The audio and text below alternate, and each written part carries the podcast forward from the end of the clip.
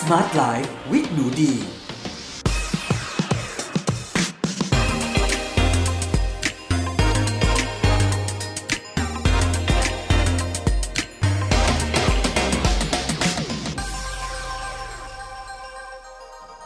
สวัสดีค่ะ ยินดีต้อนรับเข้าสู่ Med Listening Podcast ในรายการ Smart Life with หนูดี กับดิฉัน หนูดีวานิสาเรสสำหรับวันนี้เรามาพบกันใน episode ที่ 82 กับการรีวิวหนังสือที่ชื่อว่า อย่าใช้ชีวิตวันนี้ด้วยความรู้สึกของเมื่อวาน ซึ่งต้องบอกว่า ชื่อหนังสือแบบ touch หนูดีมาก ๆ เลยนะคะ เลยต้องเอามาแชร์ใน episode นี้ให้ได้เลย สวัสดีค่ะเพื่อน ๆ ทุกคนสำหรับ episode ที่ 82 นะคะ อย่าใช้ชีวิตวันนี้ด้วยความรู้สึกของเมื่อวาน อันนี้นะคะเป็นหนังสือที่หนูดีเนี่ย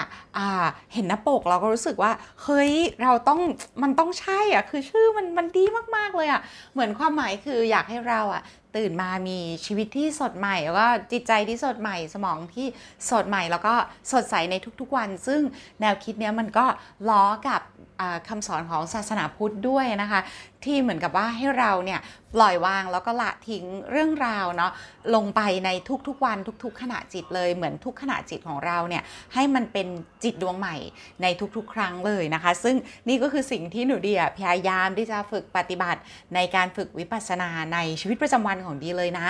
ซึ่งต้องบอกว่าช่วยหนูดีเยอะมากๆเลยนะคะ เพราะว่าในช่วงโควิดเนาะที่ผ่านมามันก็มีความท้าทายหลาย ๆ อย่างที่เกิดขึ้นในชีวิตทั้งในเรื่องการเดินทางการพบปะ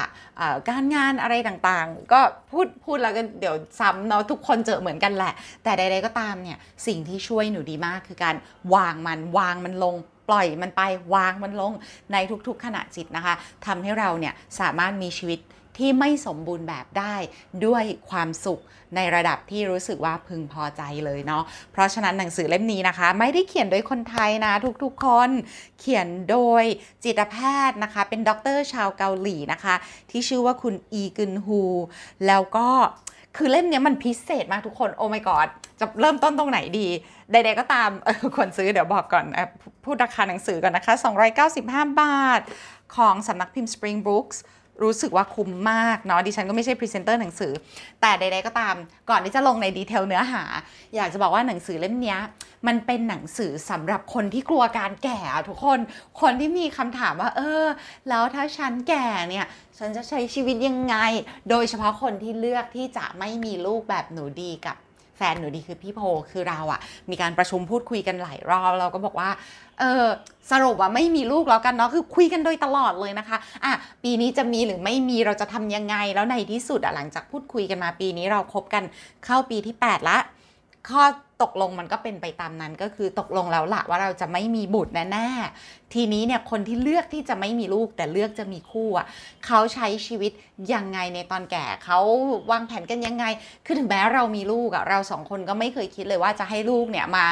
ทำหน้าที่แทนประกันเกษียณอายุของเราถูกไหมคะ แล้วก็อย่างที่เขาพูดกันหนูดีเห็นด้วยนะ ที่บอกว่าคนที่ดูแลเราตอนแก่ได้ดีที่สุด ก็คือตัวเราตอนเป็นหนุ่มสาวเนี่ยแหละ คือเอออันเนี้ยมัน concept เนี้ยมันได้มาก เพราะฉะนั้นเนี่ยโอเค เรื่องการดูแลสุขภาพในช่วงวันนี้เรื่องการเอ่อเก็บหอมรอมริบการลงทุนอะไรทุกอย่างอะ everything jingle bell อะเราก็ทำแหละ แต่คำถามก็คือแล้วคนแก่เขาใช้ชีวิตจริง ๆ กันยังไง ที่แบบมันเป็นชีวิตที่ happy อะมันหาอ่านค่อนข้างยากนะทุกคน เออ แต่เล่มเนี้ยคือใช่เลย เนี่ยคือหนึ่งในน้อยเล่ม ที่หนูดีอ่านแล้วเขาเหมือนเขาอธิบาย มุมมองการคิดและการใช้ชีวิตการเอ่อ ชีวิตจริง ๆ ของเขาในวัยชารา ที่เป็นวัยชาราที่เต็มไปด้วยการยังคงทำสิ่งที่มีคุณค่า ยังคงใช้ชีวิตประจำวันเหมือนหนุ่มสาวเนี่ยแหละ แต่เขาอธิบายว่ามันต่างกันยังไง ซึ่งต้องบอกว่าหนูที่อ่านแล้วคือฟินมากจริง ๆ เป็นหนึ่งในอันที่ทำให้ความเกิดความรู้สึกอบอุ่นในหัวใจว่า เออ มีใครสักคนที่เขาอยู่ตรงนั้นแหละ และเขาใช้เวลาในชีวิตเขาเขียนหนังสือ ที่เล่าให้เราฟังว่าชีวิตตรงนั้นนะเกาะอันนึงที่เรายังไม่มีสิทธิ์เดินทางไปถึงอะแต่เรากำลังค่อย ๆ เดินทางไปตรงนั้นทุกวันอะคนที่ไปถึงเกาะนั้นแล้วเขาใช้ชีวิตยังไง เนี่ยแหละคือหนังสือเล่มนั้นเอาละค่ะมารีวิวในเนื้อหาในเล่มกันดีกว่าเนาะ เปิดเข้ามาในเล่มต้องอ่านคำนำอะบอกนิดนึงทุกคนในฐานะนักเขียน เพื่อนๆ ยังมีใครที่เป็นเด็กไม่ดีที่อ่านหนังสือแล้วไม่อ่านคำนำพุ่งเข้าเนื้อหาก่อนเลย เออถ้ามันเป็นนักหนังสือที่นักเขียนเขาตั้งใจเขียนแบบ ไม่อาจจะไม่ใช่หนังสือที่เป็นเรื่องของวิชาการหรือการเรียน แต่เป็นหนังสือที่นักเขียนเขาเล่าเป็นการเล่าแบบเพื่อนคุยกับเพื่อนอะได้โปรด please พนมมือแล้วอ่านคำนำเถอะเพราะตรงคำนำหนูดีพูดเลยในฐานะนักเขียนเนี่ยเราจะเขียนเมื่อหนังสือจบ แล้วมันคือทุกอย่างที่อยู่ในหนังสือนั้นน่ะเราเอามาแล้วเราพูดหนึ่งหนึ่งหนึ่งหน้าสั้นๆ ถึงผู้อ่านของเราว่าเนี่ยแหละคือสิ่งที่ฉันน่ะจัดใส่จานอย่างสวยแล้วนำมาเสิร์ฟให้เธอ ตรงคำนำเนี่ยคือมันคือขุมทรัพย์อันหนึงเลยนะคะ ทุกคน ทีนี้ดูคำนำสั่งนักพิมพ์นิดหนึ่งหนูดีชอบที่เขาพูดว่าขณะอ่านหนังสือเล่มนี้ เรารู้สึกเหมือนมีใครสักคนกลับมาเล่าการเดินทางของเขาให้ฟัง อาจจะเป็นคนละเส้นทางหรือคนละปลายทางกับเรา ทว่ามีหลายสิ่ง ที่น่าจะนำมาปรับใช้กับเส้นทางของเราได้ เมื่อคุณได้อ่านก็อาจพบบางอย่างที่เป็นประโยชน์ต่อการเดินทางครั้งนี้ของคุณเช่นกัน คือเราทุกคนแหละ ถ้าไม่ตายซะตั้งแต่หนุ่มสาวยังไงต้องได้เดินทางไปสู่ ความแก่ความชรา แต่มันก็อาจจะดีกว่าที่เราคิดมันอาจจะไม่ได้น่าดูน่ากลัวและซึมเศร้าเหมือนที่หลาย ๆ คนอาจจะมองไปเนาะ เพราะว่าโลกมันก็เปลี่ยนไปแล้วจริง ๆ ล่ะค่ะ หนังสือนะคะจะแบ่งออกเป็น 5 บทใหญ่ ๆ เนาะ แล้วใน 5 บทใหญ่ ๆ น่ะ ก็จะมี ข้อย่อยๆ ให้อ่านแล้วเป็นแบบเหมือนพารากราฟสั้นๆ ที่อ่านแล้วจบเลยอ่านแล้วจบเลย เออคือต้องบอกในสือเล่มเนี้ยเขาออกแบบมาดีมากเลยค่ะ เขาจะไม่เขียนยาวๆยาวๆยืดเยื้อ แต่เขาจะมีเป็นเหมือนแบบบทสั้นๆ เป็น excerpt สั้นๆน่ะต่อให้คุณมีเวลาน้อยเนี่ย คุณก็สามารถหยิบมาแล้วคุณก็อ่าน เป็นท่อนหนึ่งของเรื่องราว แล้วคุณก็ได้เข้าใจในท่อนหนึ่งนั้น แล้วก็รู้สึกว่าเออหนาทีฉันได้อะไรจากหนังสือเล่มนี้เลยเขาออกแบบมาค่อนข้างดีมากๆเลยค่ะ ทีนี้บทนำเนี่ยเขาพูดว่าคุณอยากมีชีวิตอยู่อย่างไรเมื่ออายุเพิ่มขึ้น หลังจากนั้นเนี่ยบทที่หนึ่งเขาพูดเลยว่า อยากมีชีวิตสนุก จนวันสุดท้าย บทที่ 2 พูดว่า อย่าเป็นแบบนี้เมื่ออายุเยอะขึ้นเออบทนี้ก็เจ๋งมากเขาบอกว่า แด่คนที่หวาดกลัวอายุที่เพิ่มขึ้น จงสลัดความคิดที่ว่าพออายุมากขึ้นจะต้องอ่อนแอลง แล้วจงอย่าแทรกแซงชีวิตคนอื่น อันเนี้ยอีกอันหนึงเขาบอกว่าทิปสำหรับพ่อแม่ ผู้รู้มักคิดว่าก็ฉันเลี้ยงลูกมากับมือ อ่าทีนี้ต้องบอกว่าเขาจะมีทิปสำหรับพ่อแม่ที่ชอบไปแทรกแซงชีวิตลูกด้วยนะ คืออผู้เขียนเนี่ยเขามีภรรยาและมีลูกนะคะ และมีลูกสะใภ้ด้วย แล้วมีบทหนึ่งที่ดีชอบมาก คือเขาแนะนำวิธีการปฏิเสธ พ่อและแม่สามีให้กับลูกสะใภ้ซึ่งเดี๋ยวเนี่ยดิจะขอลงในรายละเอียดนะ เดี๋ยวเรามาดูหัวข้อบทที่ 3 ก่อน บทที่3เนี่ยเขาพูดถึงบอกว่าสิ่งที่ควรรู้ตอนอายุ 40 นะคะเขาบอกว่าอาจจะไม่ถูกนักที่จะบอกว่าไม่มีอะไรเป็นไปตามใจสักอย่างจริงๆเนี่ยมันก็มีอะไรที่ดีๆ เกิดขึ้นเยอะเลยนะในชีวิต ก็อันนี้นะคะเป็นประเด็นเรื่องของอายุ 40 แต่ผู้เขียนเนี่ยคือเขาก็เสียณไปนานมากแล้วนะ แต่ยังคงทำงานอยู่ บทที่4เนี่ยเขาพูดถึงว่าเรามีชีวิตอยู่เพื่ออะไร แล้วเขาก็พูดถึงชีวิตแต่งงาน 50 ปีของเขากับภรรยาของเขาคือเขาผ่านมาทุกอย่างเลยค่ะ ความยากจน ความลำบาก การสร้างเนื้อสร้างตัวร่วมกัน การทำอาชีพและสร้างธุรกิจร่วมกันนี่เขาอะผ่านมาหมดเขาก็เล่าให้ฟังในหนังสือ ส่วนบทที่ 5 เนี่ยเขาพูดว่า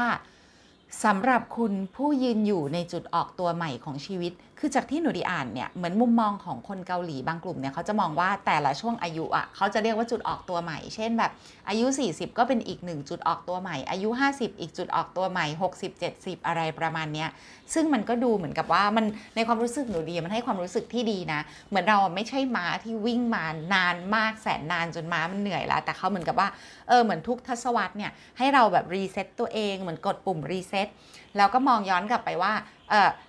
ในรอบ 10 20 30 40 50 ปีที่ผ่านมาแต่ละรอบเนี่ยเราได้เก็บเกี่ยวประสบการณ์อะไร มีทรัพย์สินอะไร มีความเข้าใจอะไร มีมุมมองอะไร แล้วก็เหมือนกดปุ่ม reset ว่าเออจากตรงจุดเนี้ยถ้าเราจะออกสตาร์ทอีกรอบอะเราจะเอาทั้งหมดที่เราเอาผ่านมา bundle รวมกัน แล้วทำให้มันเข้มข้น แล้วเพื่อให้เราออกสตาร์ทไปที่ไหนใหม่ยังไงบ้าง มันให้ความรู้สึกสดใหม่มากๆเลยก็สอดคล้องกับชื่อหนังสือนะคะ จงอย่าใช้ชีวิตวันนี้ด้วยความรู้สึกของเมื่อวาน แต่บทลูกสะพ้ยเนี่ยคือแบบทัชมากเดี๋ยวดีจะขอเอาบทนี้มาอ่านให้ฟังเลยค่ะ อันนี้นะคะเราอยู่กันที่หน้าที่ 36 ค่ะ เขาพูดถึงเขาเป็นอาจารย์เนาะแล้วก็มีอาจารย์รุ่นพี่เขาทำสถาบันวิจัยค่ะ เขาเล่าว่ามีครั้งหนึ่งอาจารย์รุ่นพี่มาหาผมที่สถาบันวิจัย ลูกสะพ้ยของผมอยู่ที่นั่นพอดี ระหว่างการพูดคุยกันจู่ๆก็มีโทรศัพท์มาจากแม่สามี ซึ่งก็คือภรรยาของผมนั่นเองล่ะดูเหมือนเธอจะมีเรื่องไหว้วานอะไรบางอย่าง ลูกสะพ้ยยุลูกสะพ้ยย้อนถามปลายสายกลับว่า เออ จะให้ทำเมื่อไหร่นะคะ ก่อนจะตอบขึ้นว่า ไม่น่าจะได้นะคะ คุณแม่ พอลูกสะใภ้ของผมลุกจากที่นั่งไป รุ่นพี่ที่ตั้งตาคอยอยู่ก็พูดขึ้นทันควันว่า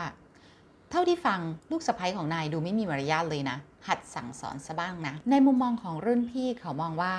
การที่ลูกสะใภ้ปฏิเสธคำร้องขอของแม่สามีในทันที โดยไม่มีท่าทีเสียใจเลยนั้น เป็นเรื่องที่ไม่น่าพอใจ หลังจากลูกชายคนโตของผมแต่งงาน ผมสอนวิธีปฏิเสธให้แก่ลูกสะใภ้การปฏิเสธเป็นข้อควรปฏิบัติที่สำคัญมากท่ามกลางความสัมพันธ์ระหว่างมนุษย์ พวกเราไม่คุ้นเคยกับการปฏิเสธ ต่างซุกซ่อนความตั้งใจจริงของตัวเองไว้ ทว่าหากยอมรับแค่คำพูดของคนอื่น จะเกิดตะกอนสะสมอยู่ภายใน หัวใจที่โดนกดดันจะหล่อเลี้ยงความรู้สึกผิดและความโกรธแค้นอีกฝ่ายขึ้นมา ความขัดแย้งค่อย ๆ แปรเปลี่ยนเป็นความเกลียดชัง เรามองมานึกถึงคำปฏิเสธกันเถอะ ไม่ค่ะ ไม่ได้ค่ะ ไม่เอาค่ะ ไม่มีเวลาค่ะทำไม่ได้ค่ะคำไม่กี่คำแต่ก็เปล่งเสียงออกมาไม่ได้ อาจเป็นเพราะความขี้ขลาดหรือกลัวผิดใจกัน สุดท้ายก็มีแค่เราเท่านั้นที่รู้สึกเครียด ความจริงแล้วพวกเราควรพูดคำว่า no ออกมาตรงๆ เช่นเดียวกับคำว่า yes ทำให้อีกฝ่ายเชื่อว่าเราหมายความแบบนั้นจริง ๆ เนื่องจากความสัมพันธ์ระหว่างมนุษย์ เกิดขึ้นจากพื้นฐานความเชื่อนี้ ความสัมพันธ์ของครอบครัวก็ด้วย ในห้องรักษาเขาเป็นจิตแพทย์นะคะต้องบอกนิดนึงเนาะผู้เขียนเขาเป็นจิตแพทย์ ผมได้ยินเรื่องราวความขัดแย้งและโศกนาฏกรรมในครอบครัวมันนับไม่ถ้วน ครอบครัวที่ใกล้ชิดกับเรามากที่สุด กลับกลายเป็นชนวนแห่งความโชคร้าย ดังนั้นแนวทางการรักษาของผมจึงไม่ได้จำกัดอยู่แค่เฉพาะคนไข้แต่ต้องได้รับความร่วมมือจากทุกคนในครอบครัวด้วย โดยมากความขัดแย้งระหว่างแม่สามีกับลูกสะใภ้มักเริ่มต้นขึ้นหลังจากลูกชายแต่งงาน ครอบครัวต้องรับคนนอกมาเป็นสมาชิกใหม่ในบ้าน ต่างฝ่ายต่างดำเนินชีวิตอยู่ด้วยความกังวลใจ ซึ่งไม่แสดงออก ไม่ชอบก็แกล้งบอกว่าชอบ ถึงเกลียดก็แกล้งบอกไม่เป็นไร ใส่หน้ากากเข้าหากัน ทว่าหลังจากเวลาผ่านไป 5 ปี 10 ปี เพียงแค่จ้องมองใบหน้าของอีกฝ่าย แค่ได้ยินเสียงอารมณ์เกลียดชังก็เดือดร้านขึ้นมา แค่เห็นคำว่าแม่สามีก็รู้สึกบีบคั้นหัวใจ หากแม้ทั้งสองฝ่ายไม่มีใครทำผิดอะไรร้ายแรง แต่แค่ไม่ชอบหน้ากัน ลูกสะใภ้บางคนเกลียดแม้กระทั่งการสัมผัสเสื้อคลุมของแม่สามี ต่อให้ยิ้มแย้มพูดจาดีแค่ไหนก็คิดไปในแง่ลบได้เสมอ อันนี้ต้องบอกว่าผู้เขียนเนี่ยเขาทำอันหนึ่งซึ่งหนูดีประทับใจมากก็บอกว่าหลังลูกชายคนโตของผมแต่งงาน ผมทดลองทำโมเดลครอบครัวซึ่งซึ่งทุกคนอยู่ร่วมกันอย่างตรงไปตรงมา ผมจึงแนะนำและสอนวิธีปฏิเสธให้แก่ลูกสะใภ้กำหนดว่า ระหว่างแม่สามีกับลูกสะใภ้ไม่มีใครสูงส่งหรือต่ำต้อยกว่ากัน อยากให้สื่อสารกันในฐานะมนุษย์ที่เท่าเทียมทว่าเรื่องนี้ไม่ใช่สิ่งที่ผมทำได้คนเดียว ลูกสะใภ้ต้องให้ความร่วมมือด้วย ทีนี้นะคะต้องบอกว่า เขาเนี่ยอะเล่านะเขาเขาเนี่ยคือกำหนดว่าใครแต่งงานก็แล้วแต่เนี่ยคือต้องเอาเขยเอาสะใภ้เนี่ยเข้ามาอยู่บ้านด้วยประมาณ 6 เดือน แล้วก็จะเหมือนกับว่าเรียนรู้รู้จักซึ่งกันและกันใช่ไหมคะทีนี้เนี่ยมันก็มีสถานการณ์หนึ่งคือเขาบอกว่าเนื่องจากทุกคนเนี่ยทำงานหมดเลยทั้งเขาภรรยา ทั้งลูกชายทั้งลูกสะใภ้เนี่ยทำงาน full time กันหมด ก็เลยมีการแบ่งเวรว่าเออเราจะทำอาหารที่บ้านกันเนาะทีนี้ในการแบ่งเวรเนี่ยคนคนนั้นอะก็ต้องทำอาหารเย็น ทั้งหมดเลยรวมถึงล้างจานรวมทั้งทำทุกอย่างเลยด้วยตัวเองเนาะก็แบ่งเวรกันไป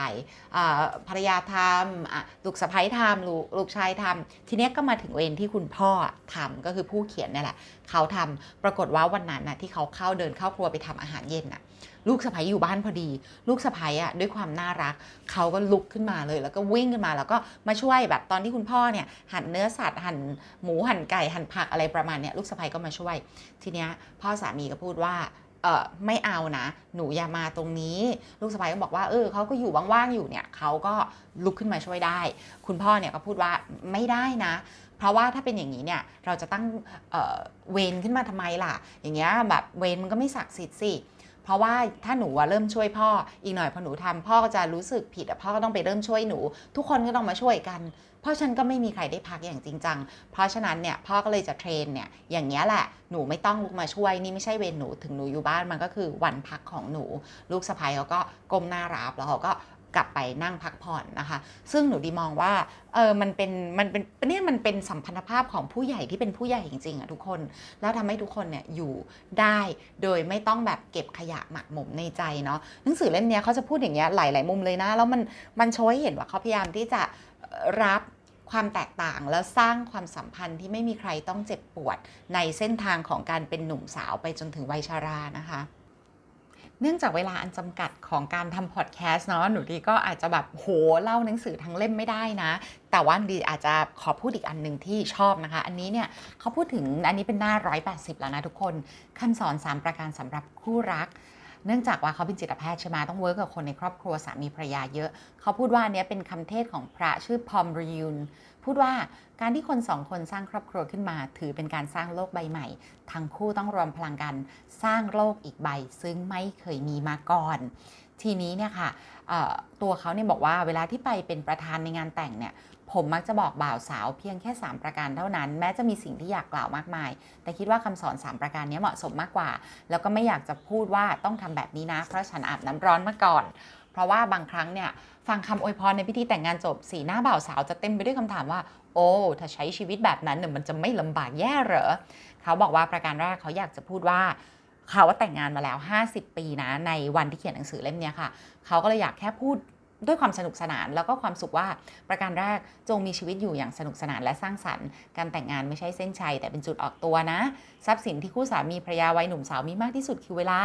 อยากทำหากอยากทำอะไรให้สำเร็จขึ้นไวๆจงอย่าใจร้อน พูดคุยกันให้มากๆ แล้วดึงศักยภาพที่ซ่อนอยู่ในตัวของแต่ละฝ่ายออกมา ช่วยเหลือเกื้อกูลกัน ชีวิตที่ขีดเส้นใต้ย้ำว่าจะต้องใช้แบบนี้เท่านั้น อาจทำให้รู้สึกปลอดภัยและสงบสุขก็จริง แต่อีกด้านมันก็ดูจืดชืดและไร้คุณค่านะ การสร้างสรรค์บางสิ่งขึ้นจากความว่างเปล่าอาจเป็นเรื่องที่สนุกกว่านะจ๊ะประการที่ 2คนสองคนควรแสวงหาคุณค่าเดียวกัน ก็คือพูดคุยกัน แล้วก็มีชีวิตในที่แบบคุณค่าเดียวกันสลัดสิ่งไร้สาระ ซึ่งอาจกัดกินชีวิตคู่ทิ้งไปให้หมด อย่ามัวแต่เปรียบเทียบตัวเองกับคนอื่นเลยนะ ไม่ต้องเรียนแบบใครเลย และข้อ 3เขาบอกว่า ต้องมีชีวิตอยู่เพื่อช่วยเหลือกันและกันนะ ผู้เขียนบอกว่าขณะมีชีวิตอยู่บนโลกใบนี้พวกเราได้รับความช่วยเหลือจากผู้คนนับไม่ถ้วนเลย เราต้องหัดตอบแทนนะ ไม่ใช่เพียงแค่เดินไปบอกว่าขอบคุณ แต่ว่าเราเนี่ยร้อยเรียงชีวิตของเราเข้ากับการช่วยเหลือซึ่งกันและกันไปมาทั้งในฐานะสามีภรรยาและกับผู้อื่น ที่ทำให้เราสามารถมีชีวิตคู่ที่ดีได้ด้วยเนาะแล้วก็หนูดีก็เลยชอบไอ้ตัวนี้มาก ๆเลยนะข้อบทกฎข้อนี้เป็นอะไรที่แบบน่ารักมาก ๆ และสิ่งสุดท้ายที่เขาบอกก็คือว่าหลังจากใช้ชีวิตคู่ร่วมกันให้หมั่นสังเกตกันโดยละเอียดว่าความรักจืดจางลงบ้างไหมเราชอบเขาตรงไหนเขาชอบเราตรงไหน แล้วก็ค่อยๆ สร้างความรักให้มันไม่จืดจางในทุกๆวันที่อายุมากขึ้นอันนี้ก็เป็นการรีวิวหนังสือฉบับปุ๊บปั๊บนะคะ จงอย่าใช้ชีวิตวันนี้ด้วยความรู้สึกของเมื่อวานส่วนใน episode หน้า episode ที่ 83 นะ ต้องบอกเลยว่าเป็นอีกหนังสือที่ดีชอบมากๆนะคะ มีชื่อว่าคำที่พูดมาเยียวยากว่าโซจูมาจากประเทศเกาหลีอีกแล้วค่ะสำหรับวันนี้ก็ขอให้ทุกคนนะคะ มีชีวิตที่สดใสและมีความสุขแล้วเรามาพบกันใน episode หน้ากับการรีวิวหนังสือเล่มโปรดอีกเล่มหนึ่งของหนูดีค่ะสำหรับวันนี้ไปแล้วนะคะบ๊ายบายค่ะสวัสดีค่ะ